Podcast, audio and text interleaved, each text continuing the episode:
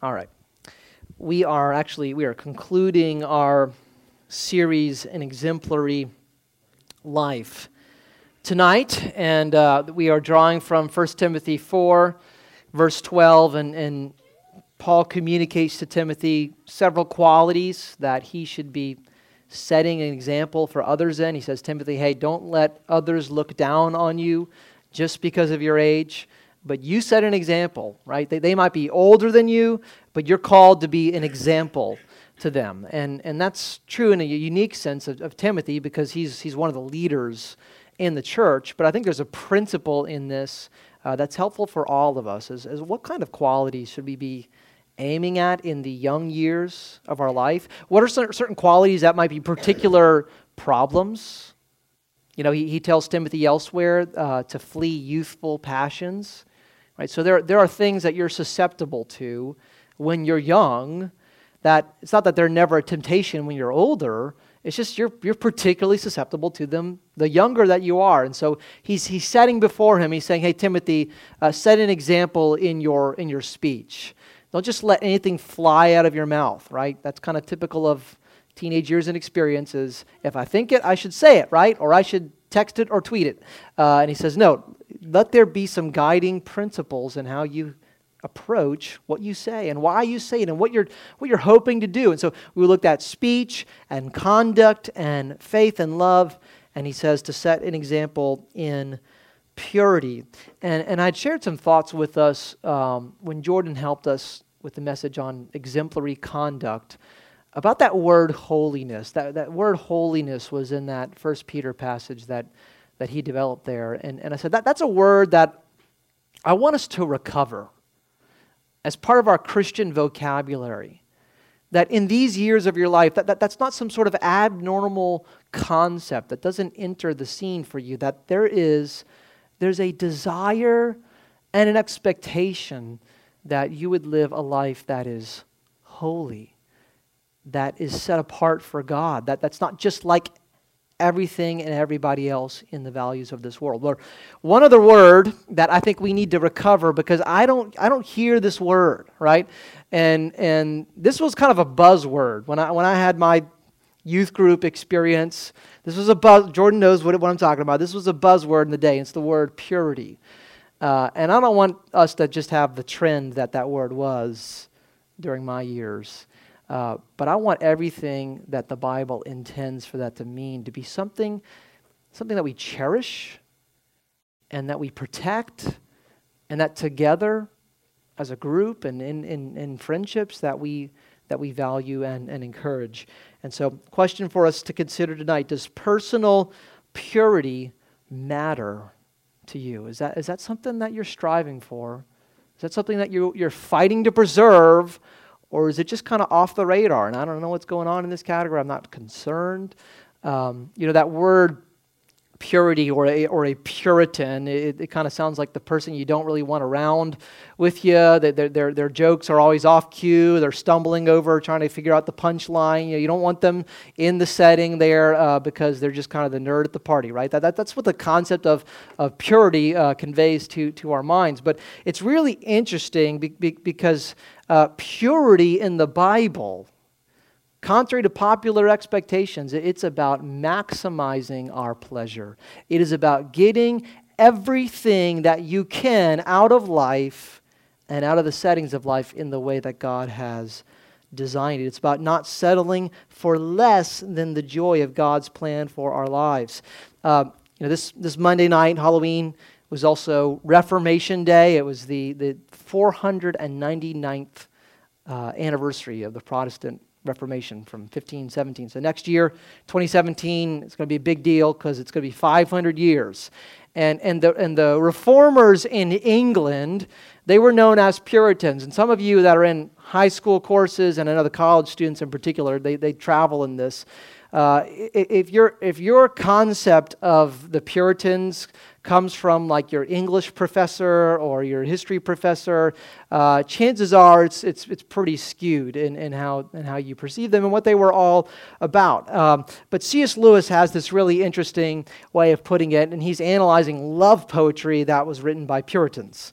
And he says this He says, There is no understanding the period of the Reformation in England unless we have grasped the fact that the quarrel between the Puritans and the Roman Catholics was not primarily a quarrel between rigorism and indulgence, and that insofar as it was, the rigorism was on the Roman side, not, not on the Puritans, on many questions, and especially in their view of the marriage bed, the Puritans were the indulgent party. Or here, here's what he means, if I could translate Lewis for you. He's saying that contrary to how they're often portrayed, the Puritans had a really high view of the goodness and pleasure of sex in marriage. And that's because the Bible has a really high view of this. And so fighting for purity is it's about preserving our enjoyment. So, tonight we'll talk about God's plan for love and relationships and intimacy and how sin has come and distorted that and how Christ desires to redeem it in our lives. So if you would go ahead, open up your Bible and turn to 1 Thessalonians chapter 4. 1 Thessalonians 4. Now, I know I've already pulled out the word sex in our night tonight, so we're off to a good start. And I do that assuming that I'm not introducing any concepts or terms that anybody here isn't already familiar with. Jacob needs to be taken aside for a moment and given a refresher.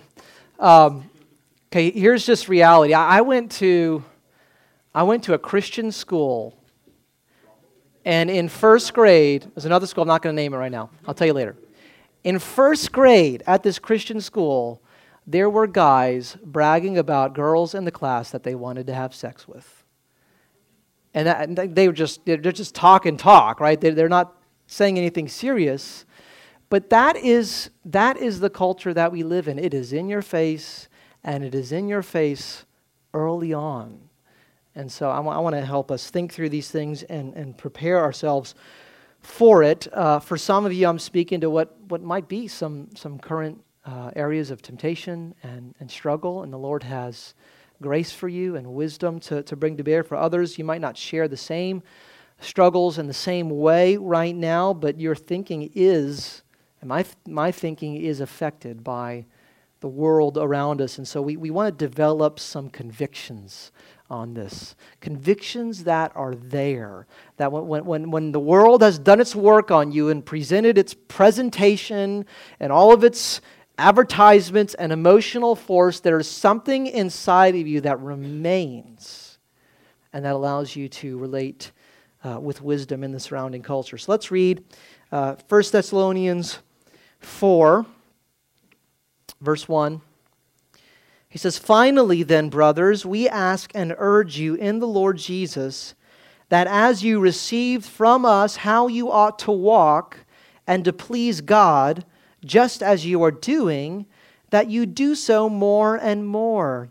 For you know what instructions we gave you through the Lord Jesus.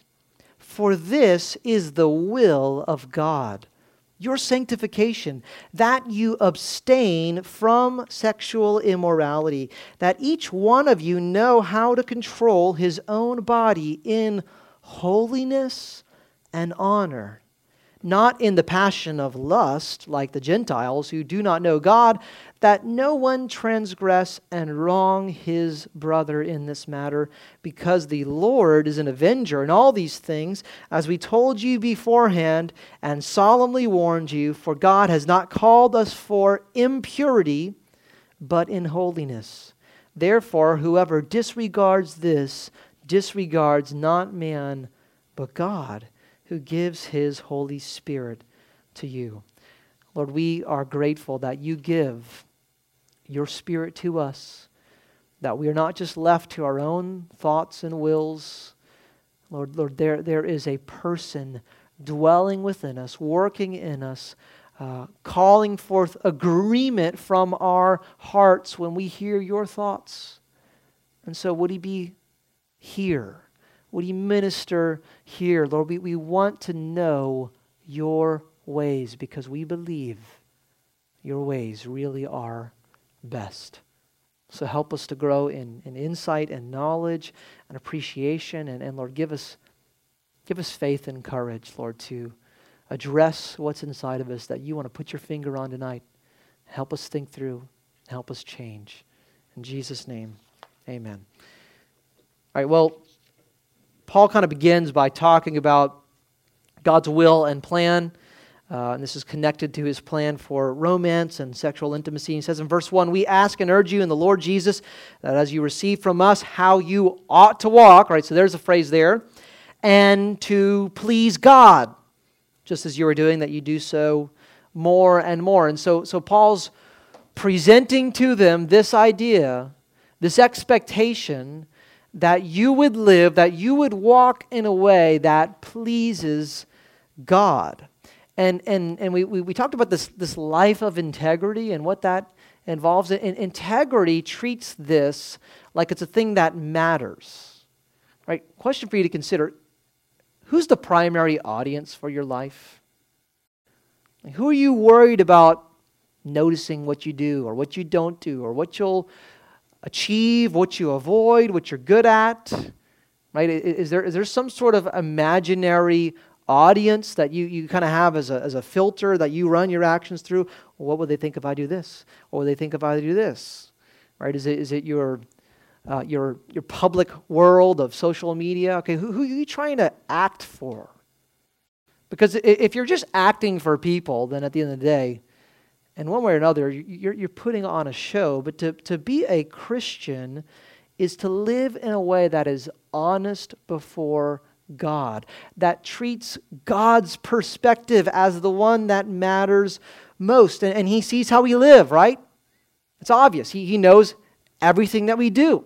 He knows what's in our hearts. He knows our thoughts. He knows what we do when everybody's watching and applauding. And He knows what we do in secret when nobody else is looking, but He still sees. And He is either pleased or displeased by what we do. And so, regardless of your personal opinions or what our culture thinks is normal and okay, it is God's opinion that matters, right? And, and that just follows from the fact that God exists. If you're going to say, "Yep, God, I believe in you," well, it just it just follows of necessity that what he thinks about life matters most. Doesn't matter what the little creature as small as an ant in comparison to God next to you thinks. It's His thoughts, it's what He has spoken that matters for our lives. And, and, and integrity means you develop that in you as a conviction. And that requires courage, but it requires honesty. Honesty before the Lord. And, and God has, He has an opinion, He has a plan for romance and for sex, and it, it's a good plan. Sam Storms says the most important thing to remember as we talk about sexual purity is this God is for you, God wants you to win. People often view God as their adversary when it comes to sex. We must embrace the truth that no, listen to this, right? This doesn't sound like the kind of thing you're supposed to write, but listen to it. No one wants our sexual satisfaction more than God. And why not? He invented it. He made you a certain way, and He put a book in the Bible there that celebrates this. Uh, well, this is what He says in verse 2 For you know what instructions we gave you through the Lord Jesus. For this is the will of God, your sanctification, that you abstain from sexual immorality. And so God has He has instructions, He has a, a revealed will for how we're supposed to approach Things like love and relationships and marriage and intimacy. You know, how, how, should you, how should you treat people of the opposite sex? How should you go about thinking about them, relating to them, pursuing them? Um, God has revealed thoughts about that. And, and, and chances are, you know, if we're just like the, the typical teenager, the typical Christian teenager, we haven't even bothered to discover that. Now we have kind of big picture stuff in place, and we know, okay, yeah, that's out of bounds, and yeah, I know you're not, not supposed to do that. But seeking God's will for what purity means, integrity means, I want to know that, and I want to live that because it matters to you. But the reality is, and we, we know this, is that God's truth runs contrary to cultural assumptions. And you know, that's clear in our day, but that's not new. Paul's writing to a people that are experiencing that. They're, they're from this city, Thessalonica, and uh, in his commentary on this, Mark Howell says Thessalonica was a sex saturated city. Much like the world today, the Greco Roman world viewed sex as simply another biological function like eating or drinking. When you were hungry, you ate, and when you were thirsty, you drank. In the same way, when you craved sex, you had sex. No restrictions, no guilt. It was simply accepted and it was readily available if you desired it. The Thessalonians were immersed in this culture, and doubtlessly some of those who followed Christ were former participants in this culture. And, and that's the culture that we live in today. Sex is trivialized and it is advertised in every single form of media that you interact with. it, it is, just, it is just inescapable all right? Uh, the, the, the, music you listen to, the movie, movies that you watch, uh, commercials and advertisements, banners that pop up on the internet, other people's Instagram feeds. It, it, is, it is presenting a clear presentation about what this is and how we should receive it. But despite the cultural noise, God has designed life to be lived a certain way. And the truth is, people ignore this to their harm. Right? My, my, car is designed to operate a certain way. If I just ignore the fact that, hey, it's, it's, got, it's got a steering wheel, it's got an engine, and I try to use it for some other purpose, it's not going to go well. Right? That, that's a machine, and it's a machine that can do a lot of damage if I just treat it like, ah, yeah, you know, the principles of driving responsibly, that, that doesn't matter.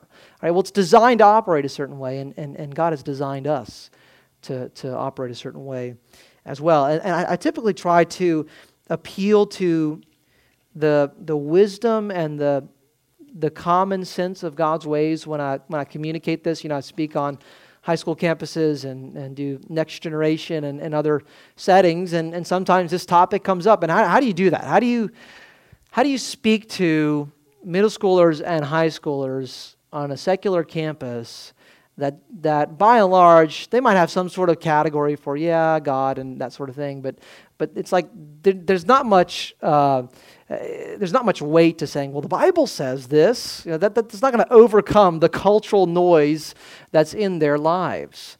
so, what I typically try to do is I just try to present something along the lines of, of the wisdom of how God has designed this to operate, right? Just a couple of images here for you. Uh, the culture around us presents this concept that sex is it's part of this bigger thing called biology. Just the way that you're made. Uh, you know, biology would include, like they, they, said in the quote, you know, the fact that you eat and, and drink and that sort of thing, the color of your hair. And so, if, if sexuality is just like just just like who you are physically, uh, you can change the color of your hair. You can change your sexuality, right? There, there's, there's this. That's the that's the larger category that's placed in, and it makes sense if that's how you understand it. It makes sense that there aren't too many moral guidelines that really matter in the end. I mean, people aren't really stressing out, unless you're like some extreme vegan. You're not really stressing out about the moral guidelines that inform how you eat.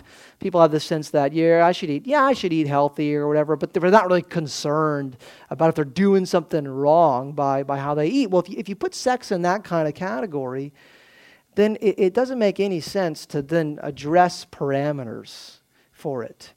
But listen, the reality is that's not where it belongs sex is a it's a subset of this larger concept called intimacy right uh, of of people having shared life and shared experience and close connection and, and, and the most intimate way physically that that can be done is through sexuality. And so if, if sex is a, a function of intimacy, then, then it's, it's, it's not meaningless.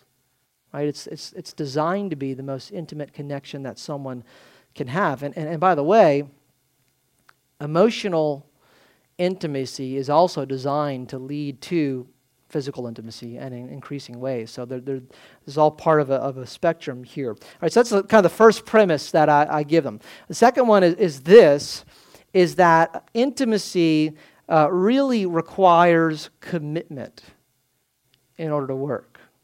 Right? And, and again, our, our culture tries to work against this idea as the whole Netflix and chill concept like this is just casual it, it doesn't take much in order to pursue uh, but you, you really can't have intimacy, intimacy with someone unless you know they are loyal to you right if you don't know this person's for you that at the end of the day they've got you and, and they want you and there is support and there is there's to the death loyalty you know what you're going to do you're going to hold back who you are. You're going to be defensive. You're going to be reserved, right? Uh, do you guys, when you sit next to a stranger on the bus, do you kind of cuddle up close to them or do you scoot away and try to be as far away as possible right you just we just do that naturally if there, if there are people that we don't really know we don't know okay are, are you know you are just a, a kind grandfather or a psychopath, right? Now, I'm just not going to take that sort of risk.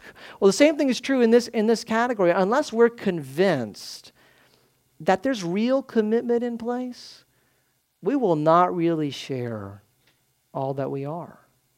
And I think that makes sense. And, that, and honestly, I think that resonates with people's experiences as well. And, and there's actually there's, there's uh, scientific data that, that supports this uh, be, because your brain, uh, it releases chemicals, right? In, in sexual activity, your, your brain is releasing chemicals that are designed to attach you to the other person. Right? That, that's just what neuroscience shows. Now, what, what happens to a culture of people if, if, if they are hooking up and breaking up again and again and again? Right? That, that's not going to just happen without any damaging effects. And so a guy named Kenny Luck says though young adults go along with the cultural narrative, privately over 55% of young men and women involved in hookups do so because they want to pursue a long term relationship with the other person. Research shows that is exactly what their body thinks is happening as it reacts to sexual contact by releasing massive amounts of oxytocin, dopamine, and vasopressin, which are designed to create a strong emotional attachment, especially for first timers. The current neuroscience of sex has researchers now preaching caution, great care, and management of this powerful form of touch. They see literally how sex lights up the brain and how it has long term consequences, both negative and positive, based on what choices are made. They they are finding that, especially with young adults, the initial spark can disintegrate into a nuclear meltdown, the fallout of which can span decades in the future. And, and, and, people experience the fallout of this and the brokenness that comes from this kind of easy hookup culture, right? Third little premise that I, that I typically share, and this is just to help your own thinking and, and help your interaction with, with your friends if they ask, well, why do you, why do, you do that? Why do you believe that? Um, is that you, you can't really have commitment without marriage. Because anything else is dispensable. There, there's no other real tie in terms of human relationships that binds people together like the covenant of marriage. Now, the reality is, even marriage has been treated casually in our culture today. And so, a, a culture of divorce has distorted, and, and I'm going to make this point in a second. You would not have the sexual revolution and, and same sex marriage and all that. You would not have that if you had not already had marriage breaking down in a, in a culture of, of divorce. But any other relationship and commitment, it, it, it, is, it is as thin as words unless there is a statement before God and witnesses that we are in this until we die. And until that happens, you'll never really be free. It is only in it's, it's only before God and it is only in marriage where humanity is described as being naked and unashamed. There's shame in every other setting. But it is only what God has designed marriage to be where true nakedness and without any shame, without any r- intended reservation can, can happen. All right. Um, Paul says that this is God's will. It is your sanctification, and sanctification, as we described it, is being set apart for God as, as holy, as separate. And so there's a measure that he's including here that God doesn't have any intentions for you to just fit in with the world around you. And so if something feels wrong, because this feels different, this doesn't, this, this feels mocked and unusual, he says, yep, and that's the point, because the whole world is flipped upside down. They don't know what's right, what right, what's right side up. And so if you stand right side up in a world that's upside down, uh, you are going to stand out. And he says, and that is exactly what God's plan for your life is. And so we're called to be distinct in how we approach things like love and relationships. He wants us to walk in integrity. And he says that you abstain from sexual immorality. And, and that, that phrase, um, the, the Greek word for that is porneia. Uh, we get our, our word pornography from, from that uh, description of sexual immorality. But it's, it's just, it's just describing everything that is outside of God's plan and purpose for how sex is to exist between one man and one woman in marriage. And, and, and trying to achieve any sort of sexual experience outside of that, the Bible calls this sexual immorality. It's trying to steal away some form of experience outside of the good boundaries that God has given it. And and I, I hope, I hope we're in agreement with, with what the Bible has to say here. And I trust that, that we are. But like I said earlier, this needs to exist in, in, in more than just the realm of somewhere floating there and, yeah, you kind of no sex outside of marriage. Right? There, there are biblical convictions that shape and inform how you approach this. And, and and we have seen people fall into temptation in these categories and, and, and people that you, you wouldn't expect. Listen, in, in, when I was in my youth group, there were two teenagers who got pregnant. And, and they would have been some of the last people that you would have ever guessed. So that's not going to happen to them. Right? Because it, it, it's one thing to have some ideas, and it's another thing to hold to them and to have your thinking shaped by the Bible and the way God has designed life to operate, even at a risk, even when it costs you. Um, there's this book by Anthony Esolen, and, and he it's called Defending Marriage 12 Arguments for Sanity. And he, he had written it, it was before uh, the Obergefell Supreme Court decision, but it was um, addressing why we should preserve the definition of marriage that has always existed for humanity and not suddenly redefine that as being something that could possibly be a man and a man or a woman and a woman. And, and it's really interesting. And, and, and that book had an interesting effect on me because I realized how much of my own understanding and thinking has been influenced by the culture that we live in.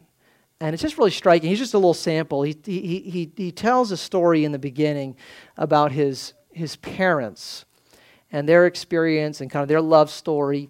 Um, and that's how he, how he shapes his approach to the rest of the book. Um, but he asks us, he says, Did my parents abstain from sex before they were married? what an ugly expression it is, and a misleading, too. They could no more abstain from sex than they could suspend the laws of gravity, as in a cartoon, and imagine themselves not a man and not a woman. My father was a man, and my mother was a woman. Even a little child would know that. Sex is what nature provided them with. Did they then abstain from uniting in the marital embrace? Listen to this. Once you call things by their proper names, the names that reveal their reality, you see that the question makes no sense. To do what married people do while not being married, to engage in the marital act without matrimony, to do the child making thing while denying it in intent is to contradict yourself. It is to tell a lie. What they abstained from was the pretense, the lie. I love this. He says, It is like saying that they abstained from painting graffiti all over a priceless statue. It is like saying that they held their itching fingers back from uprooting the roses in the garden. It is like saying they denied themselves the pleasure of amputating a finger or a hand. Yes, I'm quite aware that the marital act is attended by great physical pleasure. All the more, then, should that pleasure be enjoyed at the right time, in the right way, just as one does not order a wedding cake for dessert unless there has been a wedding. My parents did not abstain. That's what an athlete might do with a beer to shed a few pounds. My parents kept themselves pure and whole for one another. They wanted joy, not pleasure on the cheap. They wanted more, not less.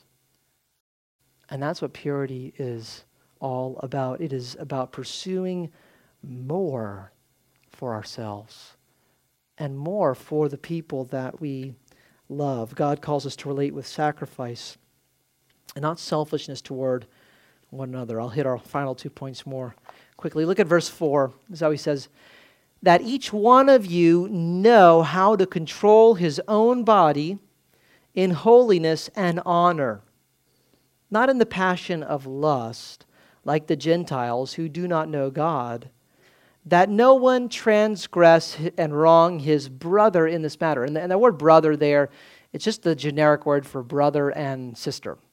Uh, so he's talking about among the Christian community that you not wrong one another in how you relate with one another. And he, and he presents that as, as, a, as a category here that there, there is, there's an appropriate way and there's an inappropriate way to relate to the opposite sex. And, and, and he, he tells Timothy in, in another uh, passage, he, he tells him to treat younger women like sisters. All right, so the Bible uses this language of of brother and sister. And he uses that for, for believers, right? So he's not just talking about anybody in the world, although there, there's a principle here that, that plays out, right? So uh, outside of marriage, God calls for you to interact and treat people of the opposite sex the way that you treat your brothers and your sisters, all right? Uh, now, I know some of you really mistreat your brothers and sisters, so I'm not talking about that. Uh, I think your mind can fill in the difference. You know the difference between treating someone like a sister and treating someone like an object to be desired, pursued, and used. Right? You know the difference between treating somebody like they're your brother and treating somebody like they're your hope for affirmation and affection and what can I do and how can I relate to you and what can I give you that gives to me what I want, right? You're, not playing that game with your brothers and your sisters.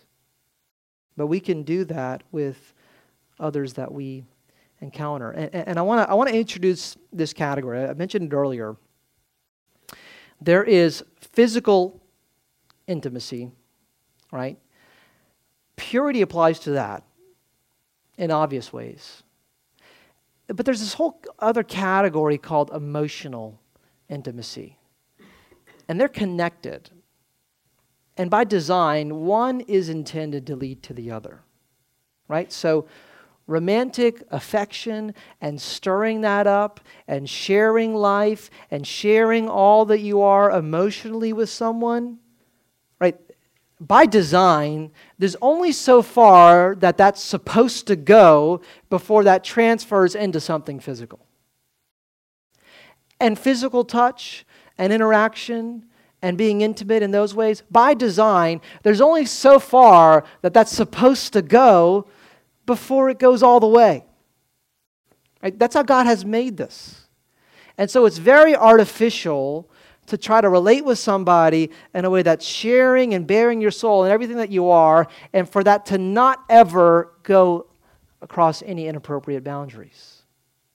And it's very artificial for you to be very physical with somebody and then whoop, slam on the brakes right up on this artificial line.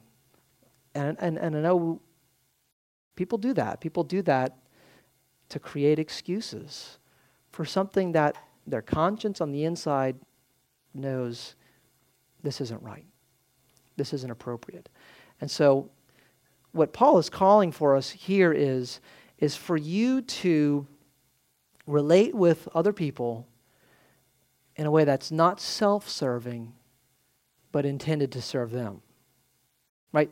Sexual immorality, it's, it's, it's like the logical consequence of I'm just here to serve me, and whatever happens to you, however you're affected by this, that's not really of a concern for me. We don't say that with our words, but that's what our actions are implying. All right, but we, we, can still, we can still approach things like love and dating and relationships and how we manage that and our priority, the reason why we're in this game is how can this serve me? What is this gonna, how's this going to make me feel? It's going to make me feel accepted and loved and excited.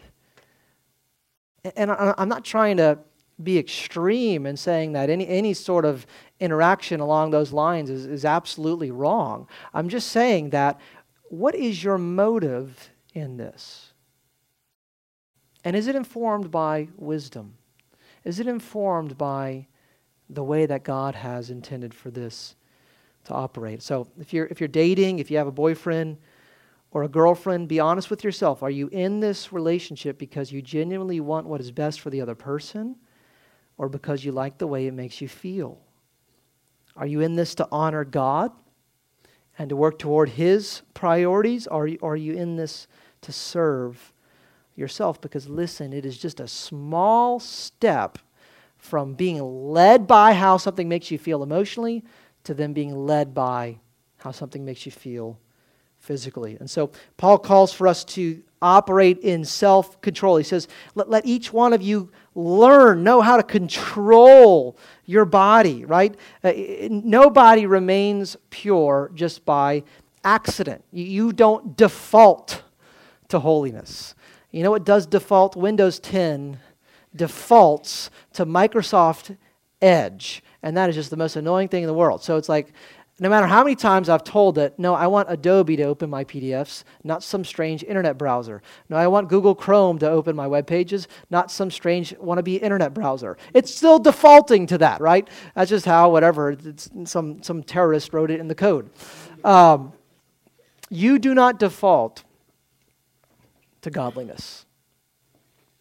You have to be very intentional to preserve it in your heart and actions. And so you need to be intentional with your thoughts, intentional with how you spend your time, who you're with and why, what you're doing when you're you're alone. Because I, I trust some of us know this from experience. Those are moments where you are susceptible to temptation. And unless you enter them deciding ahead of time, I will say no. I will live in self control. You will slide right in. You know, I, I think that different forms of sexual sin, if that's pornography, if that is just inappropriate touch and, and behavior between two people, the opposite sex, that doesn't just come from like some raging lust or something like that. I mean, that's in play. I think more often than not, it comes from distraction and dissatisfaction. You feel the pressures of life, you feel your anxieties, and you just would like something that would kind of get you away from that and get you distracted. You guys realize that's a, that's, that's a vulnerable moment. It is vulnerable if you find yourself just dissatisfied with life and, and what God is doing and who He is to you and, and how He intends for you to know Him and enjoy Him, if, that, if that's small for you, you're, you're in a place where temptation can take root. And so the Bible calls for us to, to be on guard. Proverbs 4:23 says, "Above all else, guard your heart, for everything you do flows from it." Uh, guard, guard where your heart's affections are what you're allowing to reign on your heart, where all your hopes and dreams lie, does, does that lie with some other human individual? Because it, it is, is designed to find satisfaction in God and God alone. Wisdom should inform this as well. Song of Solomon 2 Verse 7 says, I adjure you, O daughters of Jerusalem, by the gazelles or the does of the field. That's a classic, like, Song of Solomon phrase. He just starts appealing to bouncy animals. Uh, but here's the point that you not stir up or awaken love until it pleases. Did you know that verse was in the Bible? That the Bible is actually saying, hey, hold up. I know you're really big on this whole love and relationship thing, and, and God's given that, He's made that. But there is wisdom that informs how should that be stirred up? How should that be fanned on the inside of you? Because you know what? By design, when you stir it up, you're supposed to do all the other stuff that the Song of Solomon talks about. That's how God made it to work. And so it, it uh, asks us to walk in, in wisdom. All right. Uh, here is good news for us finally. Verse 7, he says this For God has not called us for impurity, but in holiness. Therefore, whoever disregards this disregards not man, but God who gives his Holy Spirit to you. So, so, so God's given us a call, and that call is not based on what we have done. It's not based on any worth inside of us. It's just by grace, but, but there's a destination to that call. He's saying He's called you to a certain destination, to, to holiness and, and, and, and, and, and with all of the power and enabling that we need. And so he says, He gives the Holy Spirit to us. He, he gives us the ability to walk in integrity. He gives us what we need to say no to temptation. He gives us forgiveness for when we fail. And look, maybe, maybe for some of you, there's there's failure that comes to mind. Somebody you've gone too far with. Or maybe, you know, you, you can think of just your own thoughts and what's been in your heart. And that's not been pleasing to God. Right? There's failure there. And there's forgiveness from God. There is a call that enters our life, not on the basis of what we do, and still says, hey, you, I want you, and I want you for holiness. I want you for purity. So get up and let's go. You know, that's a little bit of the problem with some of the ways that, I don't know if you're familiar with any of this.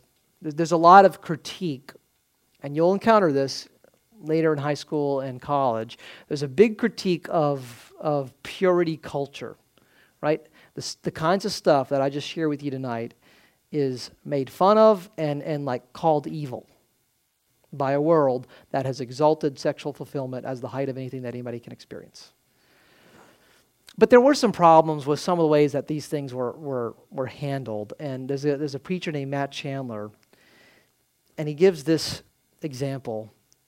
And he says he was at a conference one time, and this was the topic, and there was somebody who, who took a rose, and, and, they, and he took it and he smelled it, and, and he just had everybody pass it down and says, okay, you, you, you take a smell of the rose, handle it. Uh, and he just, he, he let that pass around while he was giving his, his presentation. And then he came out in his presentation, it was about STDs and all stuff, fun stuff like that, right? And then, and then when his, his big like crescendo at the end was he says, all right, who's got the rose now? Who's got it? And then somebody handed it to him, and it's all crumpled and deformed and bruised and broken apart. And he says, Now, who would want this? Right? And his point is if you just pass yourself around a bunch of people, who's going to want you? Now, the point, and we saw this, there are real consequences. There are real effects that have that happen to people who take a casual approach to something that God has not made to be treated casually. But Matt Chandler said, I, I just felt r- rising up in my heart. Of course, Jesus does. Jesus wants the rose. Right? That's the whole point of the gospel. That, that, that we're never too deformed or too broken or too sinful for God to want us and restore us. And so, every single person on the planet is, in one way or another, a sinner in this category. We're sexually broken people. And there is redemption, and there's grace, and then there's the power to do what's right because we want to walk in integrity before God. And that's the hope that's in our passage here. Um, let's pray. God, we thank you for the gift of your insight and the promises that you bring to us. Lord Jesus says, Blessed are the pure in heart, because they will see God. We want to see you. And so, God, we, we don't want to give ourselves to temptation and activity that hinders us from seeing you clearly, from seeing all the joy that you want us to know in you. And so, help us, God. Cleanse us, strengthen us, instill convictions in our hearts, and Lord, place in us eager desires for your purposes. We ask in Jesus' name. Amen. Amen.